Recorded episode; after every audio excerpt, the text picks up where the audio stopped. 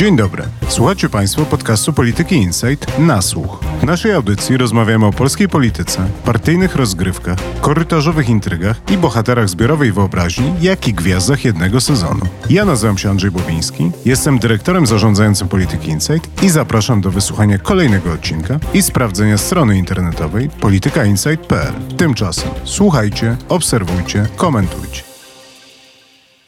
Jest środa 7 czerwca. 4 czerwca 1989 roku odbyły się pierwsze, częściowo wolne wybory, które zmieniły bieg historii. Trzy lata później doszło do narady, która zaowocowała odwołaniem rządu Jana Olszewskiego w nocnym głosowaniu. 31 lat później doszło do prawdopodobnie największego marszu politycznego w historii wolnej Polski. Dziś z Wojtkiem Szackim porozmawiamy o tym, jak ten trzeci, 4 czerwca zmienił polską politykę. Co to wydarzenie mówi nam o kondycji obu stron sporu politycznego na pięć miesięcy przed wyborami. Zastanowimy się też, czy w spolaryzowanej Polsce jest miejsce dla tego trzeciego i czwartego, ale też piątego. Zapraszam na rozmowę. Wojtku, więc mój pomysł na tą rozmowę jest mniej więcej taki, że przygotowałem dla ciebie pięć tez i jedno pytanie. Na początek postrzelam do ciebie z tych tez, a na koniec zadał pytanie. Co ty na to? Spoko. Dobra, więc pierwsza teza brzmi: Marsz dał nadzieję i wiarę Platformie Obywatelskiej, Koalicji Obywatelskiej. Tusk wygrał czerwiec w przedbiegach. Nie chcę powiedzieć, że to jest banalna teza, ale coś mnie... A mów. ale coś jest na rzeczy. Nawet jakbym bardzo chciał, to bym nie mógł polemizować. To był wyjątkowy dzień i to był wyjątkowy marsz w historii polskich dni i polskich manifestacji. I to, że tak dużo się mówiło o tym, ile osób było na marszu, czy to było 100 tysięcy, czy 150 tysięcy, czy 300 tysięcy, czy pół miliona, czy ponad pół miliona, jest istotne, ponieważ marsze po 100 tysięcy ludzi już w historii Polski były. Jest to do zrobienia przy mobilizacji, przy możliwościach partii, przy zwożeniu ludzi autokarami. Dla każdej dużej partii jest to wykonalne przy pewnym wysiłku. Marsz, który liczy sobie ponad 300 tysięcy, 400 tysięcy ludzi, jest czymś więcej, jakościowo innym niż takie mniejsze marsze. I moim zdaniem to był taki marsz. Takich scen Polska nie widziała. Polacy nie są znani z chęci do demonstrowania, maszerowania. Więc tak, to było coś wyjątkowego, coś wykraczającego poza zwykłe wydarzenie partyjne. Ale dał tą nadzieję, dał tą wiarę? Moim zdaniem dał. No, nadzieja jest trudno mierzalna. Oczywiście będą jakieś sondaże pewnie wkrótce przeprowadzone. No, ten najciekawszy w tym momencie dla mnie to nawet nie jest czysto partyjny sondaż, ale powtarzane są co pewien czas badania z pytaniem, czy wierzysz w to, że opozycja przejmie władzę, albo czy wierzysz w to, że PiS odda tę władzę. I do tej pory opozycja wypadała w tych badaniach bardzo słabo. Po prostu niezależnie od tego, jakie były te sondaże partyjne, tliło się w ludziach przekonanie, że i tak ta opozycja jest tak skłócona, tak niepozbierana, nieprzygotowana do rządzenia, że i tak tej władzy nie przejmie. Więc jestem bardzo ciekaw wyników takich sondaży. Natomiast z takiego pobieżnego jeszcze oglądu tego pomarszowego krajobrazu wynika, że przynajmniej w politykach platformy widać jakiś taki błysk wokół, widać, że oni są w gazie. Jesteśmy świeżo po obejrzeniu konferencji prasowej Donalda Tuska. Przewodniczący Platformy wygląda na człowieka w bardzo dobrej formie, zrelaksowanego, ostrego zarazem spokojnego o przyszłość. Również byłem na śniadaniu z Rafałem Trzaskowskim, z innymi politykami Platformy. Śniadanie było poświęcone organizacji kampusu. Z Michałem Dworczykiem. I z Michałem Dworczykiem, który tam niespodziewanie się na chwilę pojawił. I też widać było, że te humory polityków Platformy były zupełnie inne niż kilka czy kilkanaście tygodni temu, że wstąpiło w nich jakieś nowe życie. Więc myślę, że tak, marsz zmienił bardzo dużo. Dobrze, to przejdę do drugiej tezy, która się wiąże z pierwszą, to znaczy ten marsz uruchomił wyścig o wygraną w wyborach. I teraz tak, widzieliśmy pierwszy chyba sondaż zrobiony już po marszu. To jest kanter dla faktów TVN. Warto powiedzieć, że jeden sondaż to żaden sondaż i że nie ma co się specjalnie przywiązywać do jednego wyniku. Szczególnie, że tych sondaży teraz będzie zatrzęsienie i w każdym będą prawdopodobnie inne wyniki. Znaczy, poza wszystkim innym podejrzewam, że wchodzimy w taką niełatwą rzeczywistość sondażową, gdzie będą coraz większe rozjazdy. Tak jak te sondaże mniej więcej pokazywały bardzo podobny obraz rzeczywistości, zgaduję, że teraz będzie inaczej. Natomiast samo to zbliżenie, ten sygnał, ten oddech na plecach uruchomił taką dynamikę, wedle której zaczęliśmy się zastanawiać, czy PiS rzeczywiście wygra te wybory. Nie pytam ciebie jeszcze, bo o to zapytam na koniec, czy opozycja będzie rządziła, czy koalicja obywatelska będzie rządziła, ale to jest ten moment, kiedy dzieje się coś, czego się nie spodziewaliśmy. To znaczy, że może dojść i może dochodzić w czerwcu do jednej albo wielu mijanek sondażowych i dyskusja nie będzie o tym, czy opozycja może utworzyć rząd, tylko czy koalicja obywatelska jest w stanie wygrać z PiSem. Tak, czyli teraz skupiamy się nie na tym, co za plecami liderów, tylko na tych dwóch najsilniejszych graczach. Zgadzam się z tobą, nie ma sensu teraz rozwodzić się nad tym jednym sondażem Kantara, zwłaszcza, że chyba dzień wcześniej był sondaż Ibrisu, który pokazywał trochę inne wyniki. Natomiast sądzę, że nastąpiło przełamanie w głowach wyborców opozycji i że to, z czym mieliśmy do czynienia w ciągu ostatnich kilku miesięcy, czyli taka słabość koalicji obywatelskiej, która trochę z niewiadomych powodów dla mnie przynajmniej traciła w sondażach. Tak po pół punktu, punkt procentowy na miesiąc zjechała. Pamiętamy, że ona miała przecież około 30% na początku roku, zjechała mniej więcej do 26-27% i znowu to przekonanie, że koalicja obywatelska może pokonać PiS albo przynajmniej dogonić PiS, gdzieś wyparowało. Myślę, że za sprawą marszu, za sprawą mobilizacji, teraz nowe siły wstąpią w platformę i przynajmniej pojawi się przekonanie, że PiS jest w zasięgu wzroku, w zasięgu ręki, tej ręki z długopisem przed urną wyborczą. Czy to się przełoży na to, że dojdzie do mijanki, czy Platforma dogoni PiS? Będzie to bardzo trudne, nawet przy dużej słabości kampanijnej PiSu, nawet przy dużej mobilizacji i sprawności obecnej Donalda Tuska i Koalicji Obywatelskiej. Wciąż nie wydaje mi się, żeby to było łatwe i szybkie i że już na przykład w czerwcu będzie konsensus sondaży wskazujący na to, że Koalicja Obywatelska jest przed PiSem. Pewnie zdarzą się jakieś badania, w których tak będzie, ale sądzę, że w średniej jednak wciąż PiS będzie na prowadzeniu.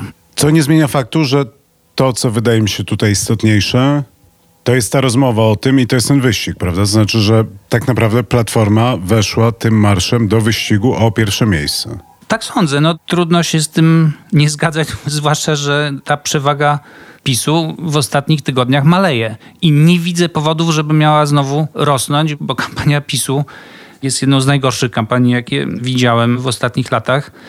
I ani 800, ani zapowiedź powołania Komisji do spraw badania rosyjskich wpływów, ani inne dość nerwowe ruchy partii rządzącej i szerzej koalicji całej nie wskazują na to, żeby PiS umiał się odbić. No właśnie, to w ten sposób trochę mi podgryzłeś trzecią tezę, która brzmi mniej więcej tak. W marszu widoczną słabość PiSu i tu mówię o i działaniach różnych graczy przed samym marszem, które prawdopodobnie ten marsz wzmocniły i napędziły tam więcej uczestników i wytworzyły tą energię dla tego marszu.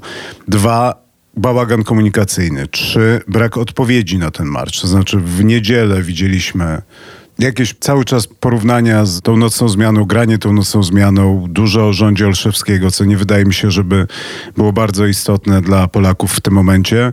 Jakieś próby dezawuowania tego marszu, mówienia, że tam nie ma ludzi, jakieś zoo, jakieś no naprawdę przedziwne historie, ale też brak czegokolwiek. W tych trzech dniach jeszcze czekamy, ale PiS nie zrobił nic między marszem a za chwilę rozpoczynającym się długim weekendem, żeby narzucić narrację, przykryć ten marsz, dać swoim wyborcom jakąś nadzieję, zareagować w jakikolwiek sposób na ten marsz. I ja tu nie mam pomysłów i nie wiem, co to miałoby być, ale to, co dla mnie jest najbardziej zastanawiające, to jest brak jakiejkolwiek próby nawet, bo ja tej próby nie odnotowałem. Ja też nie. Co więcej, rozmawiałem z kilkoma politykami obozu władzy i oni też nie odnotowali żadnej tego typu próby. I rzeczywiście, jeśli zgodzimy się, a chyba się zgadzamy w tej kwestii, że marsz był czymś spektakularnym i wyjątkowym, wykraczającym poza standard kampanii, wydawałoby się, że PiS, który niejedną kampanię już wygrał, powinien w sposób spektakularny odpowiedzieć. A tutaj mamy do czynienia z jakąś taką reakcją, którą tutaj we dwóch prawdopodobnie moglibyśmy przewidzieć przed marszem czyli dezawuowanie marszu, mówienie, że marsz nie przedstawił programu, że to nie są ważne sprawy dla Polaków, że tam tych Polaków było bardzo mało, że to byli jacyś właśnie ludzie, którzy pojechali na wycieczkę do Warszawy, żeby zobaczyć zoo. Skąd im się to zo w ogóle wzięło, to nie wiem. Nawet jeśli PiS przedstawia tak to swoim zwolennikom, to przynajmniej na własny użytek powinien wyciągnąć wnioski z tej zmiany społecznej, która się dokonuje i jakoś odpowiedzieć w sposób kreatywny. Nie widać tej odpowiedzi. No właśnie, a do tego bym jeszcze dodał takie sygnały, które płyną od strony PiSu, ale tak naprawdę chyba bardziej od prezydenta.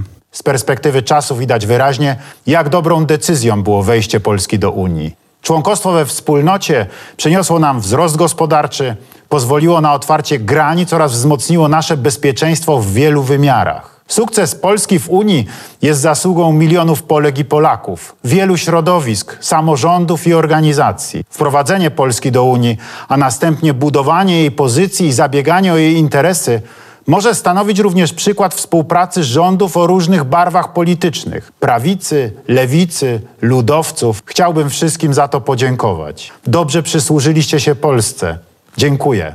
To bardzo dziwne orędzie wczoraj wieczorem, które brzmi niezależnie od tego, co prezydent mówi w tym orędziu, ale brzmi jak jakieś próby zabezpieczania się na wypadek przegranej. To znaczy, tak jak mam poczucie, że jest ileś sygnałów do tego narodu platformerskiego, że jesteśmy w stanie to zrobić, wygramy, nie ma rzeczy niemożliwych i że idziemy po władzę, to z kolei te sygnały, które widzimy z obozu władzy, są niesamowicie defensywne, przedziwne, zamieszanie wokół tej komisji. No i teraz ta ustawa, z którą prezydent wychodzi, żeby wzmocnić swoje kompetencje przed prezydencją unijną, pojawiają się, jeszcze nie czytaliśmy tej ustawy, więc nie wiemy, co tam jest, ale jakieś przesłuchy, że będzie tam próba uregulowania roli prezydenta w wyborze polskiego komisarza.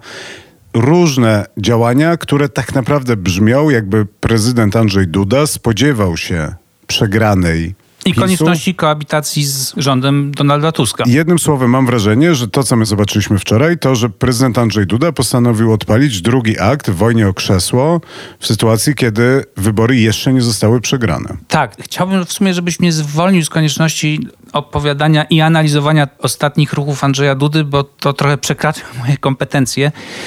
Tam się bardzo dziwnie dzieje, mam wrażenie, w Pałacu Prezydenckim zarówno ekspresowy podpis pod ustawą powołującą komisję Lex Tusk, jak i później ta historia z nowelizacją, którą zdaje się PiS będzie zakopywał jakoś ich chował pod dywanem Elżbiety Witek. Teraz to orędzie, w którym prezydent po latach atakowania przez jego obóz polityczny Unii Europejskiej teraz dziękuję różnym siłom polityczną lewicy, ludowcom za ten wielki sukces, jakim jest członkostwo w Unii, a zarazem apeluje o współpracę wszystkich sił politycznych, ale zdaje się, że wszystkie siły polityczne poza rządem nie były konsultowane w żaden sposób przed pokazaniem tego projektu. Tam wszystko to jest na szybko i jeszcze w orędziu do narodu, które jest zarezerwowane dla super istotnych spraw, wydawałoby się. A tutaj prezydent starasz się jakąś, nie wiem, wzmocnić się, że będzie mógł wydawać opinię w sprawie tego, kto będzie polskim komisarzem. Naprawdę głowa wybucha. Dobrze, to już przejdźmy do spraw innych, bo już chyba powoli nie mamy więcej słów, żeby opisać to, co się dzieje pomiędzy dwiema największymi partiami. Natomiast dzieją się to rzeczy inne i też bardzo ciekawe. Moja czwarta też zabrzmi, że ten marsz bardzo namieszał w partiach depolaryzacyjnych. I tu to, co ciebie chciałem trochę zapytać, to jest w nawiązaniu do naszej ostatniej rozmowy w tym podcaście, czy twoim zdaniem po tym marszu trzecia droga jest w stanie, mówiąc kolokwialnie, ustać czerwiec, to znaczy przeżyć czerwiec z takim wynikiem sondażowym, który nie spowoduje, że wpadnie w taki korkociąg poparcia, to znaczy, że mając poparcie jednocyfrowe, ludzie się przestraszą, wyborcy tak zwani taktyczni, którzy szukają partii, która da szansę na zwycięstwo w wyborach, odpłynął od tej trzeciej drogi, przepłynął na przykład do koalicji obywatelskiej albo gdzieś indziej. I to może zamknąć i zakończyć ten projekt, a z drugiej strony jest lewica, która wydaje się, że jest w stanie sobie poradzić w tej rzeczywistości, bo ma dosyć spójną i prostą strategię na to, jak funkcjonować w tej polaryzacji, w której żyjemy, i wreszcie Konfederację, która chyba najbardziej na tym wszystkim rośnie. My się znęcaliśmy strasznie nad trzecią drogą w ostatnim podcaście, ale tak naprawdę nie powiedzieliśmy chyba tego jednego zdania, które by wystarczyło zamiast tych wszystkich zdań, które wypowiedzieliśmy, czyli że trzecia droga na razie nie jest trzecią drogą. Trzecia droga, zwłaszcza po decyzji liderów, żeby jednak pójść na ten marsz, jawi się teraz w oczach wielu wyborców jako po prostu jakaś wersja, jakaś przystawka Donalda Tuska. Oni nie obiecują niczego, co by mogło porwać jakąś część wyborców i co byłoby rzeczywiście czymś osobnym od tego, co proponują PiS i Platforma. I wydaje mi się, że pójście na marsz było może słuszne z obywatelskiego punktu widzenia, ale na dłuższą metę może zaszkodzić interesom trzeciej drogi. Zwłaszcza, że oni tam się pojawili, ale nie przemówili. Zaczynają się pytania dziennikarzy, dlaczego nie przemówili. A, bo był straszny tłok i nie mogliśmy się dopchać do mikrofonu. Donald Tusk sobie z tego trochę dworuje, mówi, że... Wszystkim pasowało i no, no nie no, 60 osób przemawiało tego dnia. Każda się dostała. Nie, no, nie chcę komentować, bo to wyjdzie na to, że się wyzłośliwiam, a mam jak najlepsze myśli o nich, naprawdę. Czy oni przetrwają? Ja w tym momencie nie postawiłbym na to dużych pieniędzy. Być może konieczne będzie to, o czym też wspomnieliśmy w tym poprzednim podcaście, czyli założenie partii o nazwie na przykład Trzecia Droga, która miałaby próg 5% zamiast 8%. Wyglądałoby to wciąż marnie, no ale przynajmniej ta wizja wypadnięcia z Sejmu i rozproszenia głosów, na czym skorzystałby zwycięzca tych wyborów, ktokolwiek nim będzie, ta wizja trochę by się oddaliła.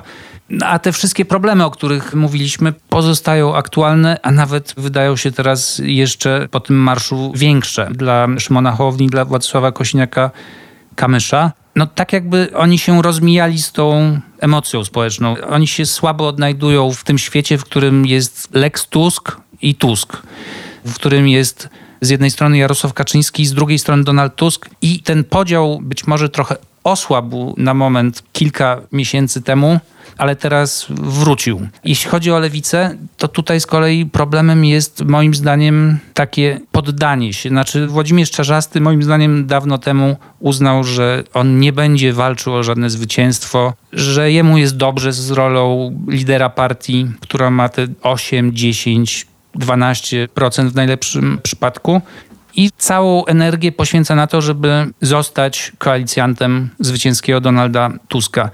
Wydaje mi się, że partie, które tak podchodzą do wyborów i w zasadzie to wprost mówią, są z góry skazane na słabość. A ja tu bym chyba wjechał z delikatną polemiką, to znaczy wydaje mi się, że tak jak ty mówisz o tym, że z czym się zgadzam, że Hołowni i Kośniakowi bardzo ciężko się funkcjonuje w tym świecie między Tuskiem a Kaczyńskim, szczególnie w sytuacji, w której ten spór się zaostrza, to lewica żegluje zgodnie z planem, oczekiwaniami i możliwościami. To znaczy, tak naprawdę wydaje mi się, że ten marsz nie zaszkodził i chyba nie zaszkodzi bardzo lewicy, bo wyborca lewicowy Donalda Tuska nie lubi i nie polubi. Oczywistym zagrożeniem dla lewicy jest Rafał Trzaskowski i jego większy udział w kampanii i jego większa widoczność w tej kampanii. To jest ten moment, kiedy lewica zaczyna się bać. Ten marsz był o Tusku, ta kampania ewidentnie będzie o Tusku i to moim zdaniem pozwala lewicy trzymać się okolic tych 8-10 punktów procentowych i mówić: jesteśmy po tej stronie, nie mamy z tym problemu, jesteśmy częścią opozycji demokratycznej, powiemy więcej do naszych wyborców, jesteśmy tym koalicjantem, który jest w stanie dbać o interesy wyborcy lewicowego. W sensie oni mają silną tożsamość, jasny przekaz i głosowanie na takiego koalicjanta daje poczucie, moim zdaniem, wpływu jednak tym wyborcom lewicowym na rzeczywistość. Ja się może nieprecyzyjnie wyraziłem, więc doprecyzuję. Lewica na pewno jest w dużo lepszej sytuacji niż trzecia droga. To w ogóle bez dwóch zdań zgadzam się z tym, co mówiłeś. Lewica jest w lepszej sytuacji również dlatego, że nie martwi ją 8% próg wyborczy. Lewica jest w lepszej sytuacji, bo ma silniejsze struktury, ma większe doświadczenie niż Hołownia w kampaniach wyborczych i bardziej chyba jednak jednorodny elektorat. Co nie zmienia faktu, że lewica ma własne liczne problemy z tożsamością, z tym co dokładnie chce powiedzieć tym wyborcom, na czym się skupić, jakie twarze wypromować. Ten bagaż kłopotów, które uniemożliwiają lewicy, no, zagospodarowanie wyborców o poglądach lewicowych, których znacznie więcej niż ten kawałek tortu, który wykroiła dla siebie z niego lewica. Więc tak, no lewica moim zdaniem, niezależnie od tego, jak się potoczą losy tych wyborów, może być spokojna o swoje bytowanie w przyszłym Sejmie. Czy to się przełoży na miejsce w koalicji rządzącej, zobaczymy. No i dojeżdżamy do Konfederacji, która w pierwszym sondażu jeszcze robionym, zdaje się, w trakcie samego marszu, więc to nie jest sondaż, który łapie bardzo dokładnie tą rzeczywistość pomarszową, ale jest jakąś zapowiedzią może jakiegoś trendu. Konfederacja rośnie i rośnie szybko.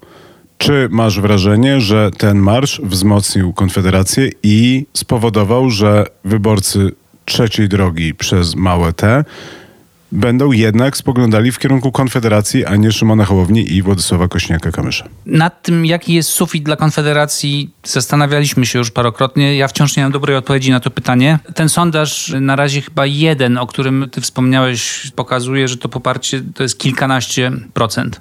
Średnia sondażowa jest dla Sławomira Mencena i Krzysztofa Bosaka mniej łaskawa, to wciąż jest około 10-10,5%. Ja pamiętam rozmowę z jednym z polityków Konfederacji, który twierdził, że na wiosnę Konfederacja zacznie podbierać elektorat PiSowi. Tak się nie stało, a przynajmniej nie widzieliśmy jakichś dużych przepływów z PiSu do Konfederacji. Nawet ten kryzys zbożowy, o którym się mówiło, że być może część mieszkańców wsi, część rolników przerzuci swoje preferencje z partii Henryka Kowalczyka na Konfederację, to się nie wydarzyło, przynajmniej nie w dużej skali. Konfederacja raczej tuczyła się na opozycji, na trzeciej drodze zapewne, a wcześniej jeszcze na po prostu partii Szymona Hołowni.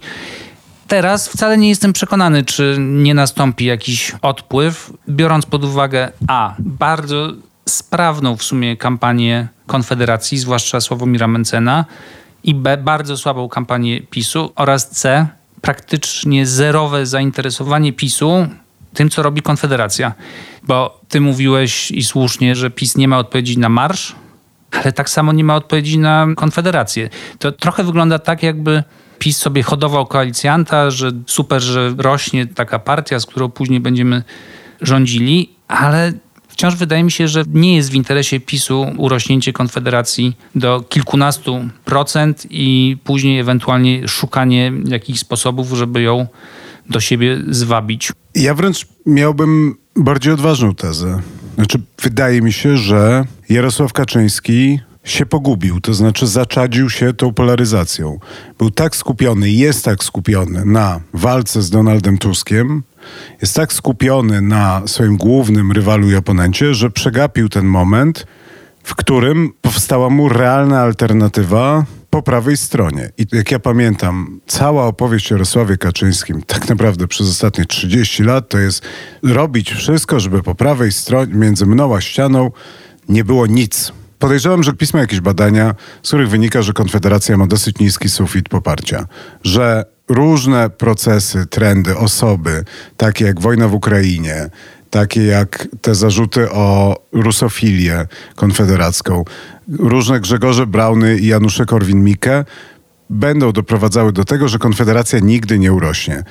Nagle ta Konfederacja zaczęła rosnąć i stała się albo staje się realną alternatywą, moim zdaniem, dla wyborców pisowskich. I ci wyborcy są pogubieni, będą coraz bardziej przestraszeni, coraz bardziej mają poczucie, że coś tu nie gra i że mimo tego, że w wiadomościach mówią, że wszystko jest super, a że sztab, który głównie zajmuje się tym, że robi jakieś wycieki z jakichś tajnych, wewnętrznych sondaży, w których ogólnie wszystko jest świetnie. 40%, mocna czwórka z przodu. To nie jest partia, która zapewnia skuteczność, to jest partia, która może te wybory przegrać. I w tym momencie, moim zdaniem, ten wyborca, też wyborca wiejski, zacznie się rozglądać za alternatywą i tą alternatywą nie będzie Donald Tusk, tą alternatywą nie będzie Szymon Hołownia, tą alternatywą będzie Konfederacja. Więc ja nie znam i nie wiem, czy i jaki sufit ma Konfederacja. W ogóle wydaje mi się, szczerze mówiąc, że te sufity przestają obowiązywać w sytuacji. Robią w której, się w nich dziury. Robią się w nich dziury w sytuacji, w której wydarzenia przyspieszają, a kampania się rozpędza. I może się okazać, że Jarosław Kaczyński, walcząc cały czas z Donaldem Tuskiem, obudzi się 16 października i zorientuje się, że ta konfederacja jest dużo bliżej PiSu niż się spodziewał i niż kiedykolwiek się tego obawiał. I będzie miał naprawdę duży problem z tym, że spełnił się jego najczarniejszy koszmar. Konfederacja była długo taką partią dla wielu aktorów sceny politycznej niepoważną. Znaczy, że to byli jacyś właśnie tacy antyszczepionkowcy, monarchiści, narodowcy. Opozycja tutaj mówi o jakiejś brunatnej sile. PiS lekceważył Konfederację. W zasadzie oni byli nieobecni, oni wykształcili sobie własne kanały komunikacyjne, skorzystali z internetu i ze wszystkich możliwości, jakie ta sieć daje. I przez długie, długie miesiące byli pod radarem po wybuchu wojny w Ukrainie w ogóle wydawało się, że mogą zejść pod próg, że te ich rosyjskie sympatie mogą zatopić cały projekt polityczny. A tymczasem tam się wydarzyły chyba dwie rzeczy. Znaczy, po pierwsze, Sławomir Mencen stał się pełnokrwistym liderem Konfederacji całej, już nie mówię tylko o tej jego partii pokorwinowskiej. I wygląda na to, że jest to jeden z najbardziej utalentowanych polityków tego młodszego pokolenia. To przyznają nawet ci ludzie, których z Konfederacji wykosił. Po drugie, oni dotarli do przedsiębiorców, do ludzi typu Leszek Balcerowicz, który wypowiedział się o nich w miarę pozytywnie, znaczy właśnie nie wyzywając od postfaszystów tylko z zainteresowaniem i z sympatią wypowiedział się o ich liberalnym programie gospodarczym. Być może jest tak, że Leszek Balcerowicz, gdy tylko usłyszy coś o liberalizmie i upraszczaniu podatków, to się cieszy, ale wciąż pozostaje dużym nazwiskiem rozpoznawalnym i sami konfederaci twierdzą, co powtarza nasz ekspert od Konfederacji Kastor Kurzelewski, że to bardzo im pomogło, to oświadczenie Balcerowicza.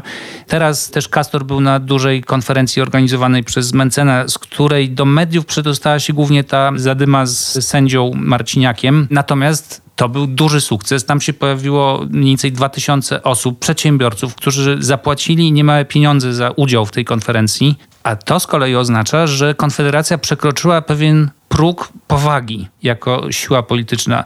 Znaczy, to już nie jest banda 18 i 19 latków, którzy sobie dla jaj głosują na Korwin Mikkego. To jest wiele osób, które prowadzą własne biznesy, którzy nie widzą, żeby platforma czy PiS stanowiły dla nich jakąkolwiek ciekawą ofertę i widzą tę ofertę w Konfederacji. I moim zdaniem tych sygnałów nie można lekceważyć. Moim zdaniem Konfederacja będzie raczej teraz korzystała niż spadała w okolice 8-9%. To tu parę szybkich uwag do tego, co mówisz. Jedna jest taka, że nie nie doceniałbym też umiejętności Konfederacji w tak zwanym samozaoraniu, więc poczekajmy, zobaczmy, bo też może się wydarzyć, że jedna, dwie, trzy rzeczy spowodują, że jednak będą musieli się cofnąć z powrotem za ten próg powagi.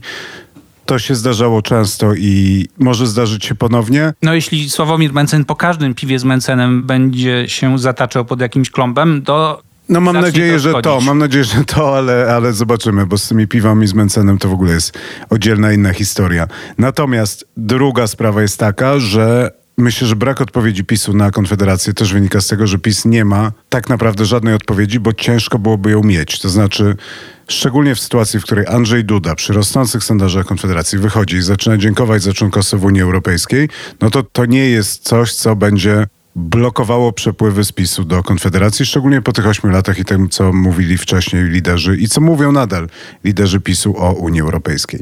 Te kwestie społeczne i socjalne. No wyobrażam sobie, że jednak PiS będzie cały czas musiał zostać na tym kursie socjalnym. Bardzo wątpię, żeby nagle zaczął przechodzić na pozycje liberalne na tym dalej ta konfederacja będzie rosła. Znaczy, tak jak widzę, jak opozycja może kontrować Konfederację, na przykład grając kartą europejską, członkostwa w Unii Europejskiej i tak dalej, to nie do końca widzę jakiekolwiek odpowiedzi na postulaty konfederackie po stronie PiSu. No jest to, co próbuje robić suwerenna Polska, czyli atakować Konfederację za jej prorosyjskość. Tak, ale zdaje się, że to nie działa. No zobaczymy, jak to dalej pójdzie, ale jakby wydaje mi się, że jedyny pomysł na Konfederację to jest więcej czarnka, więcej ziobry, a to z kolei niespecjalnie pomaga... Z drugiej strony. W, z drugiej strony, więc jest ewidentnie kłopot i myślę, że to jednak koniec końców będzie napędzało Konfederację i może spowodować, że zaczną się przepływy z PiSu do Konfederacji i PiS zacznie bardzo poważnie cieknąć i to będzie olbrzymi problem dla PiSu.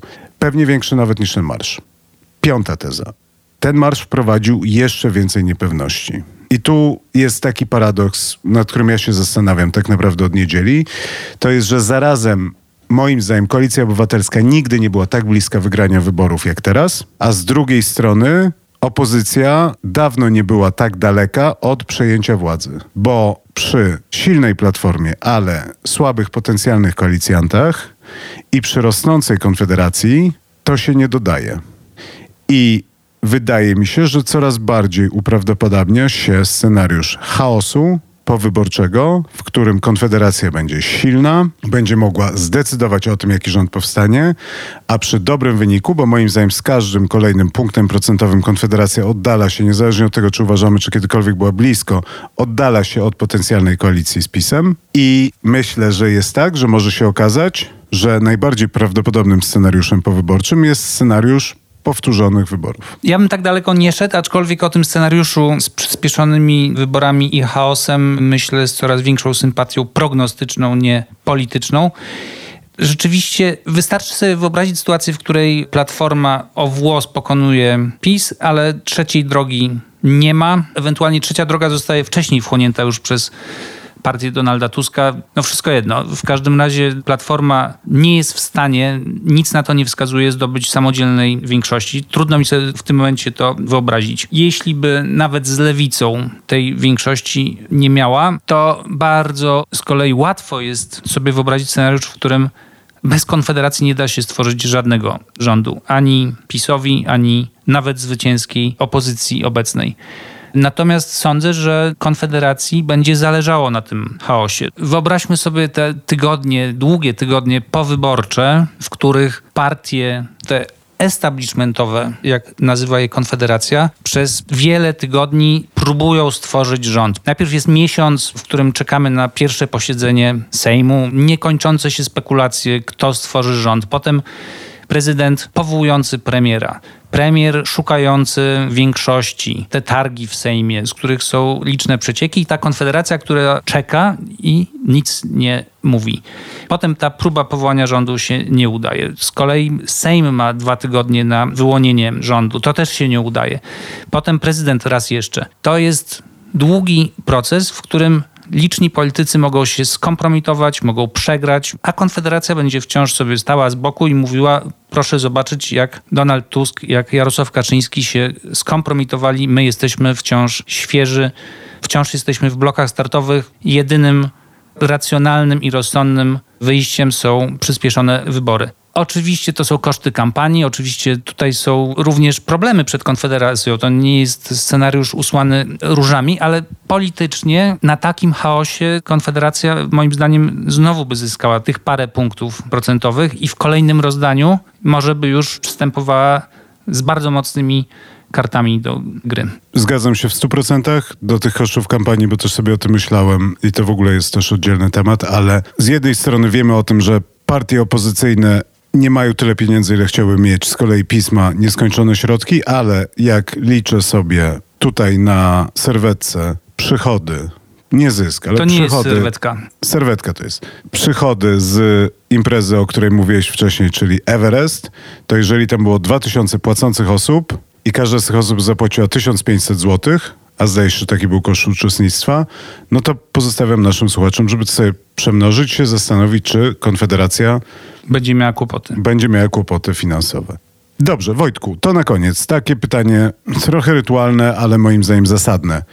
Od moim zdaniem co najmniej dwóch, trzech lat zastanawiamy się raz na jakiś czas, czy polaryzacja się skończyła i jak się ma stara, dobra polska polaryzacja. I ja niezmiennie uważam, że ta nasza polaryzacja przede wszystkim jest w głównych partiach, aktorach, mediach i najbardziej przekonanych wyborcach obu stron, natomiast że społeczeństwo polskie jest zmęczone polaryzacją i szuka innych pomysłów na politykę.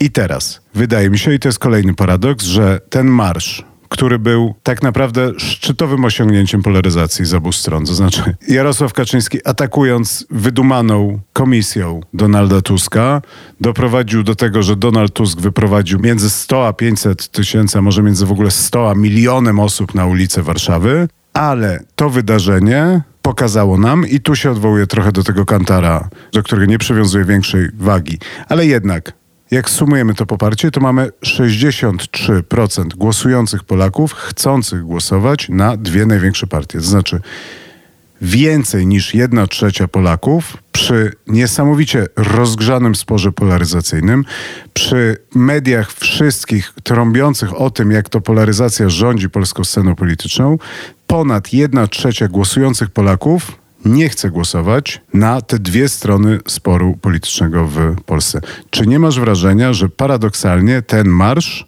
mówi nam więcej o tym, że ta polaryzacja się kończy, niż jakiekolwiek inne wydarzenie ostatnich miesięcy czy lat. Ja myślę, że my na jakąś formę polaryzacji i tak jesteśmy skazani i że być może jesteśmy w jakiejś fazie początkowej procesu, w którym ta polaryzacja się zmienia. Znaczy, że zmieniają się powoli aktorzy. Wiadomo, że polaryzacja to nie jest tylko polska przypadłość, czy polska cecha, polaryzacja sceny politycznej, polaryzacja emocji politycznych. Różne państwa się z tym zmagają, nie jesteśmy tutaj wyjątkiem. Wydaje się, że jeszcze w tych wyborach będziemy mówili o polaryzacji i ona rzeczywiście zagra. I być może trzecia droga będzie ofiarą tej polaryzacji. Natomiast sądzę, że po pierwsze to się może zmienić po wyborach, gdy opozycja przejmie władzę, gdy zaczną się jakieś procesy dekompozycji po stronie pisowskiej, które moim zdaniem są nieuniknione, zwłaszcza gdyby ten wynik wyborczy był wyraźnie poniżej oczekiwań. Sądzę też, że wyrasta nam najmocniejszy aktor spośród tych aktorów, którzy walczyli z polaryzacją przez ostatnie lata, najsilniejszy politycznie, czyli Konfederacja. Wcześniej mieliśmy a to Janusza Palikota, a to Roberta Biedronia, a to Ryszarda Petru, a to Szymona Hołownię. Oni nie stworzyli dużych istotnych i trwałych sił politycznych. Udawało im się od czasu do czasu uzyskać jakiś wynik wyborczy, wprowadzić jakichś posłów czy europosłów, dokąd zająć trzecie miejsce w kampanii prezydenckiej ale żadna z tych prób nie skończyła się powodzeniem, jeśli chodzi o stworzenie trwałej i mocnej formacji. Moim zdaniem teraz Konfederacja stoi przed szansą stworzenia takiej siły. Zresztą ziobryści, z którymi rozmawiałem, twierdzą, że przyszły parlament może być najbardziej antyeuropejski w historii, że być może teoretycznie to będzie dobry moment na doprowadzenie do referendum w sprawie członkostwa Polski w Unii Europejskiej w 2027 roku, na koniec kadencji takiego parlamentu. I wydaje się, że też o tym rozmawialiśmy, ty o tym parokrotnie mówiłeś, że w Polsce zmienią się nastroje społeczne w związku z członkostwem właśnie w Unii, że to będzie coraz wyraźniejsza oś sporów, w której nie do końca mieszczą się te dwa największe byty. Platforma mieści się dużo lepiej. PiS jest tutaj z tym swoim eurosceptycznym euroentuzjazmem, bo oni chcą być w Unii, ale nie w takiej, jaka ona jest, nie mają pomysłu na jej zmianę, ale nie chcą z niej występować, ale ją krytykują i że na dłuższą metę po prostu prawica, która mówi o Unii tak jak mówi Mateusz Morawiecki, w sposób bardzo niekonsekwentny, straci rację bytu, to znaczy przestaną stać za nią emocje wyborców. I dlatego myślę, że ta polaryzacja, która teraz wynika w znacznej mierze po prostu z konfliktu dwóch najważniejszych polityków ostatnich dekad, Donalda Tuska i Jarosława Kaczyńskiego, straci na znaczeniu po pierwsze dlatego, że ci politycy będą powoli schodzić ze sceny politycznej, a po drugie, że zmieniają się te emocje społeczne i coś się zmienia po prostu. Wycofuję się trochę z tego, co mówiłem. Zgadzam się z tym, co ty mówisz i podsumowałbym to mniej więcej takimi trzema zdaniami, że moim zdaniem nadal i będę przy tym trwał, polaryzacja partyjna, jaką znamy od 2005 roku się zmienia.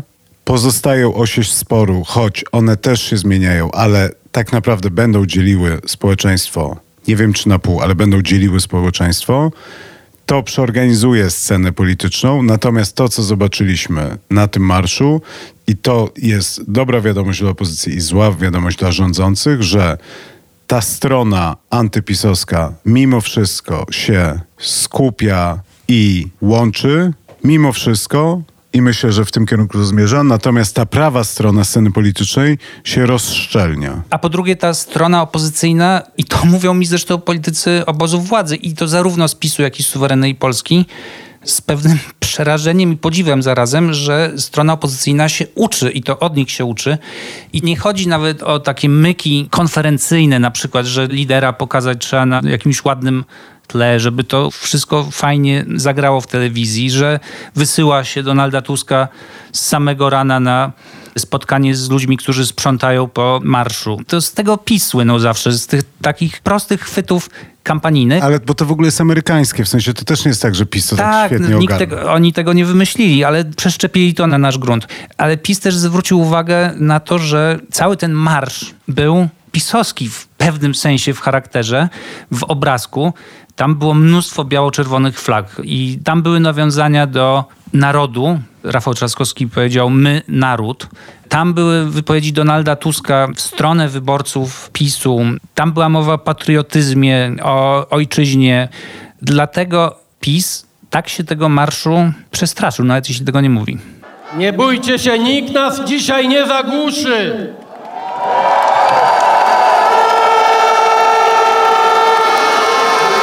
Jesteśmy tu 4 czerwca w samo południe. Widzę ocean ludzkich głów, morze biało-czerwonych flag. Są nas tysiące, tysiące ludzi z Polską w sercach. Tysiące, dziesiątki tysięcy, miliony przed telewizorami. Polek i Polaków, którzy nie dali się złamać, nie dali się zastraszyć, nie dali się zniechęcić. Polska jest w naszych sercach i dlatego przetrwaliśmy te trudne lata. I dlatego dzisiaj, w rocznicę wolnych wyborów, w rocznicę wielkiego zwycięstwa, którego symbol i twórca stoi tu obok mnie, prezydent Lech Wałęsa.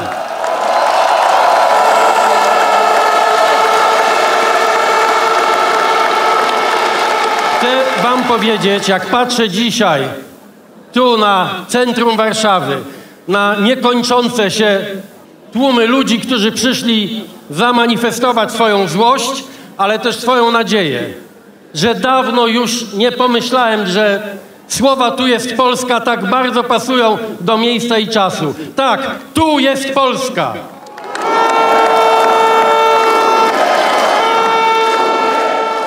Dziękuję bardzo. Dzięki. Na dziś to wszystko. Zapraszam w przyszłym tygodniu na kolejny odcinek na słuchu. Posłuchajcie również innych naszych podcastów, które znajdziecie w większości serwisów podcastowych. W pole wyszukiwania wpiszcie po prostu Polityka Insight. Słuchajcie, obserwujcie i komentujcie. Do usłyszenia.